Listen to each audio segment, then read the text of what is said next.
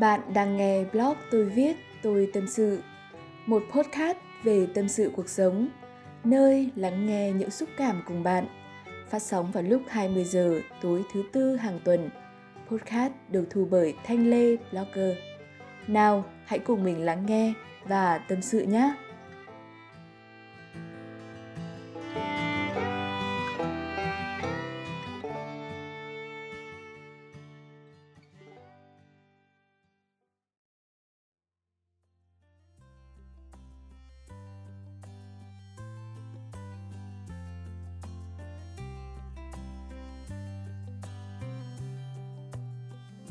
The days have blurred ever since you came, and I can't tell what's real or fake. I can feel the air of an ocean breeze while I'm sitting here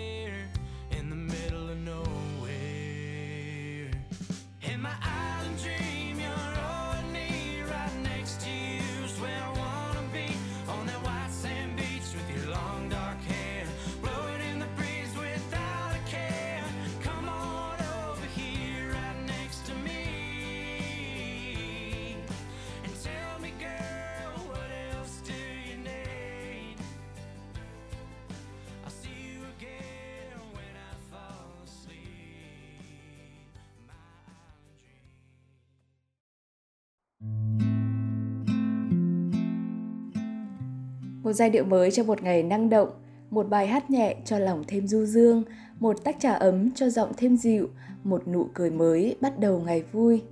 Hello, xin chào bạn, chào mừng bạn đã đến với blog tôi viết tôi tâm sự. Mình là Thanh Lê, tác giả của blog này. Đoán thử xem hôm nay mình đang ở đâu, mình đang đi đâu. Mọi người nghe thấy tiếng âm thanh nó cũng khác đúng không? Thật ra là mình vẫn đang ở nhà mình thôi Nhưng mà hôm nay ý, thì mình lại phải dậy rất là sớm để soạn đồ Chuẩn bị về trường học mọi người ạ Tính đến 30 tháng 4 này là mình ở nhà tròn một năm Vậy mà mình cứ cảm giác như kiểu nó ít ít như thế nào ấy. Thật ra là học ở nhà hay ở trường thì nó đều có những cái tiện và bất tiện. Nếu như ở trường bạn có thể giao tiếp và tiếp xúc với bạn bè, thầy cô nhiều hơn Thì bạn lại chỉ có thể trò chuyện với gia đình qua màn hình điện thoại thôi nếu như bạn có các hội nhóm bạn nhỏ đi chơi vi vu khắp nơi thì dịch bệnh lại ập đến, bạn chỉ có thể đi qua màn hình máy tính. Ở nhà học bài bạn không bao giờ đi học muộn, bạn không bao giờ quên ăn sáng, không quên phơi quần áo, không quên rửa bát quét nhà. Vì những cái việc này thì được thực hiện song song với thời gian bạn học online luôn. Mình không hề chém gió nhá, VTV cũng đã viết tin đưa bài như thế và cũng dựa vào bản thân mình thì uh, mình dám nói cái điều này là cái điều đúng, chính xác nha mọi người nhá. Đương nhiên là không phải đúng với tất cả mọi người, nhưng mà số đông thì là như thế. Mình hỏi thật nhá, bạn có muốn về trường học sau thời gian nghỉ quá lâu như vậy không? Để mình trả lời trước nhá. Mình thấy nó, có cái gì đó nó bỡ ngỡ, hoang mang, lo lắng, không hề nhẹ xen lẫn với nó thì cũng có một chút vui vui, buồn buồn. Nói chung là nó khó tả lắm. Tình trạng của mình thì nó rất là khó hiểu hơi khó hiểu một chút thôi, không phải rất là khó hiểu. Nhưng đại khái là chúng mình cũng sắp kết thúc một số môn học rồi. Đi học ọp lại thì rất có khả năng sẽ thi ọp. Mà quá trình mình học online thì các bạn cũng hiểu là nó nghiêm túc như thế nào rồi, đúng không? Kỳ này mình lại mạnh dạn học vượt. Tổng thì sẽ thi 9 môn, kèm theo một môn của kỳ trước chưa thi nữa là 10 môn.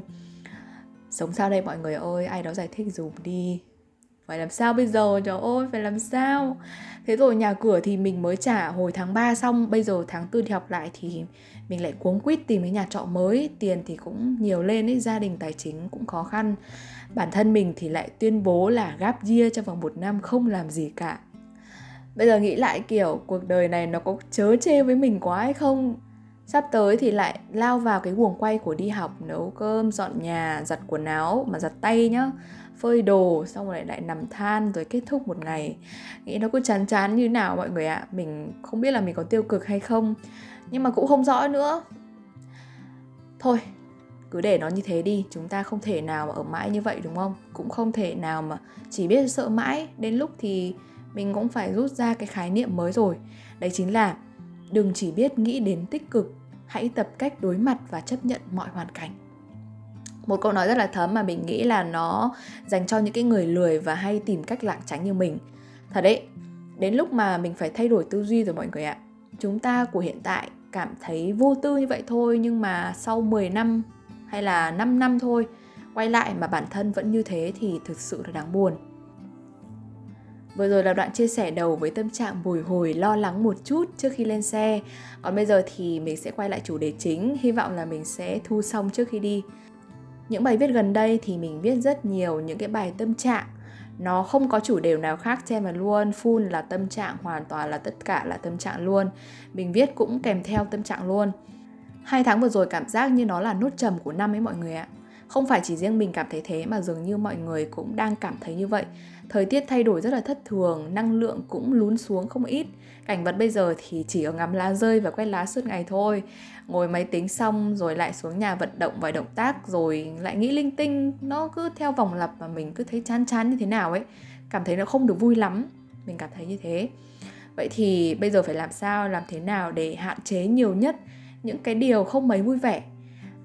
Mời bạn cùng lắng nghe tiếp các cái cách mình đã thực hiện và một số phương pháp mình ứng dụng vào cuộc sống như thế nào. Chúng ta cùng bắt đầu luôn nhé.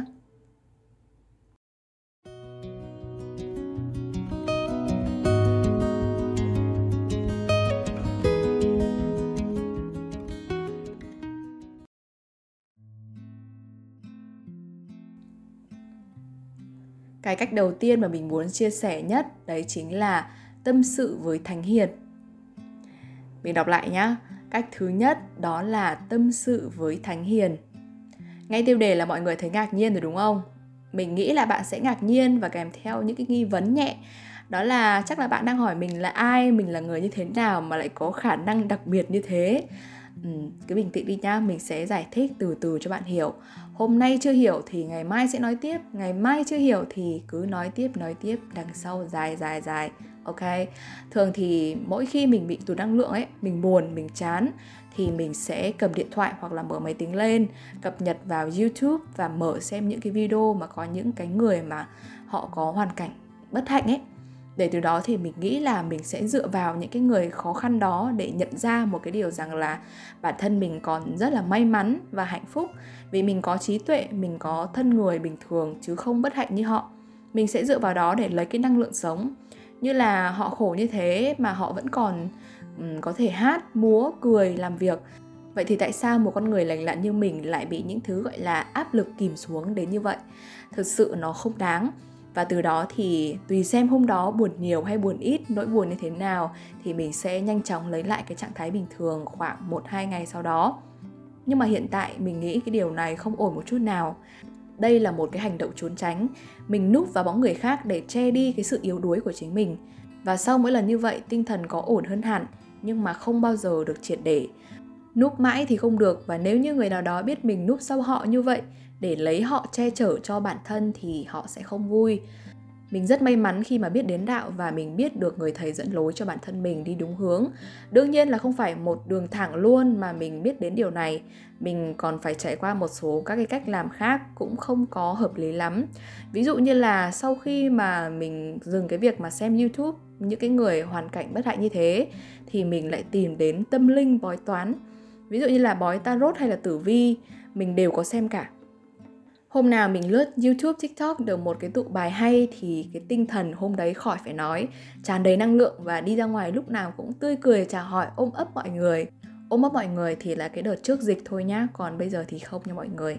Còn hôm nào mà cái tụ không hay lắm thì y như rằng hôm đấy mình sẽ đi ngủ sớm, lên giường đắp chăn, tắt điện tối om, mà không ngủ đâu, mở mạng đọc mấy cái câu chuyện bi đát buồn về cuộc đời ấy ngoài ra thì một cái cách mà mình thấy tệ nhất từ trước đến giờ đấy là đem câu chuyện của mình đi kể và tâm sự với người khác. Đến hiện tại ấy, thì mình biết được rằng là câu chuyện của mình khi mà được kể đúng người thì sẽ không có vấn đề gì. Nhưng mà nếu như nói sai người đấy rất có thể đem câu chuyện của mình đi kể lại với người khác và người ta có thể là nghe một cách hời hợt hoặc có khi là không thèm quan tâm đến câu chuyện của mình luôn. Nhìn chung là không quan tâm nhiều hơn chúng ta cũng đều trưởng thành cả rồi. Có những câu chuyện không phải lúc nào cũng có thể kể và trao đổi lung tung được. Hạn chế được là cái tốt nhất, đừng để ai đó nắm được toàn bộ cái hoàn cảnh của mình. Mình thấy nó không có lợi lắm. Không phải là mình bảo các bạn là đừng có tâm sự với ai, nhưng mà nói chung là các bạn hãy tìm một cái người mà bạn cảm thấy được sự tin tưởng và họ là một cái người mà sẵn sàng lắng nghe bạn thì hãy nên tâm sự. Chứ không thì đừng có kể lung tung với người khác bởi vì là nó cũng chả mang lại cái kết quả gì vậy thì tại sao mình lại tìm đến đạo để có những câu chuyện tâm sự với thánh hiền? Dành cho những bạn chưa biết thì mình chưa được gọi là phật tử vì mình chưa quy y. Mình chỉ là một con người có tôn giáo không ghi trên chứng minh thư và mình rất tôn sùng phật giáo.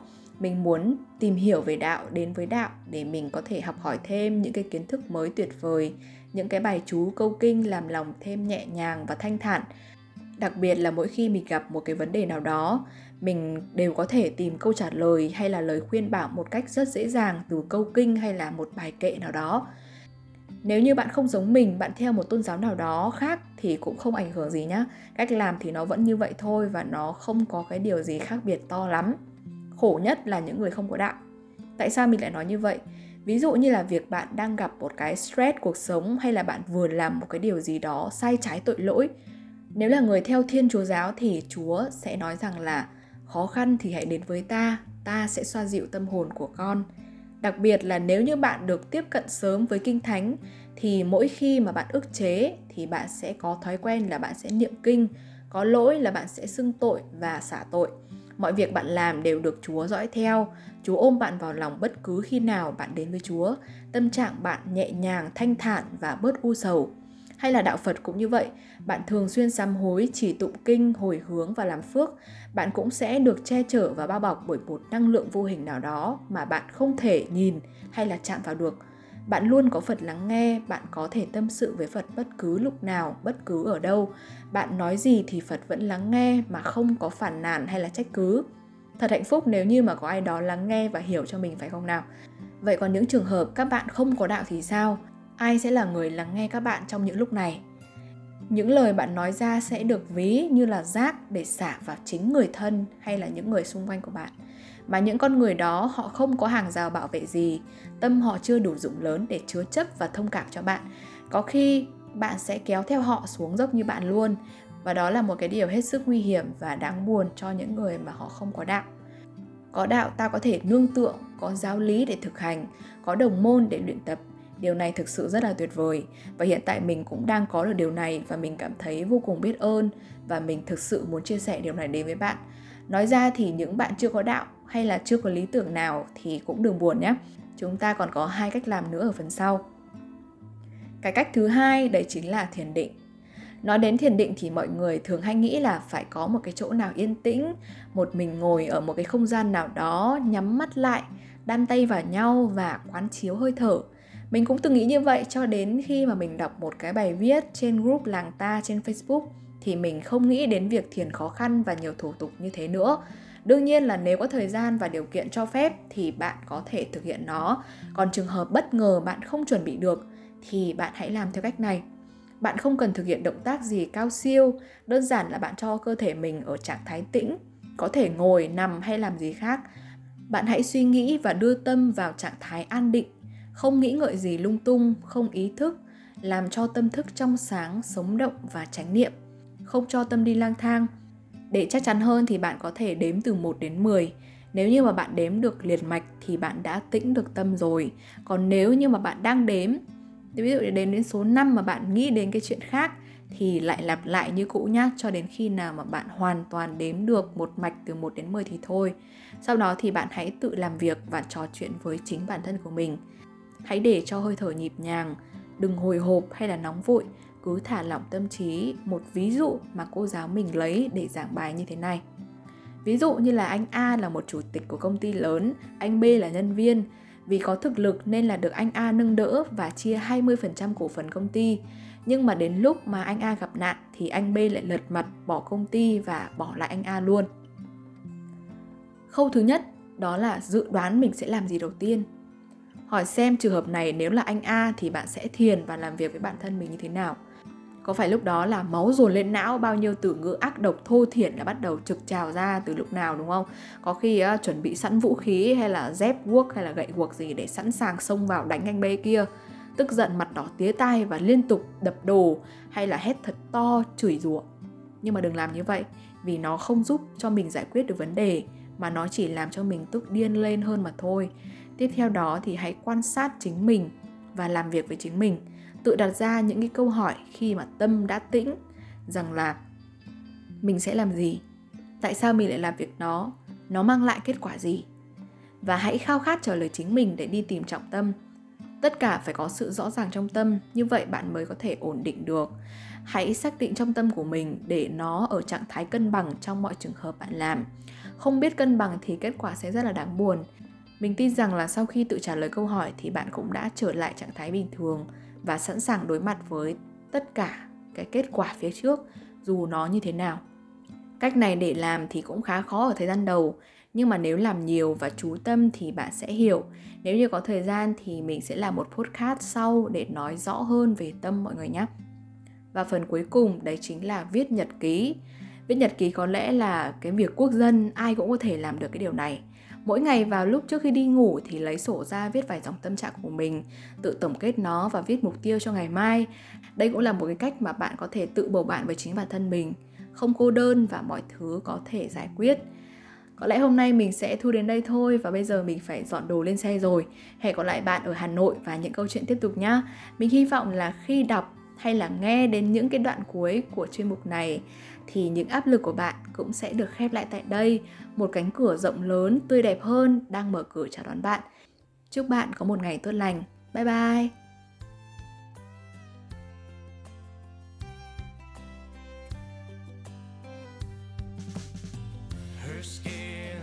by the sun. Let.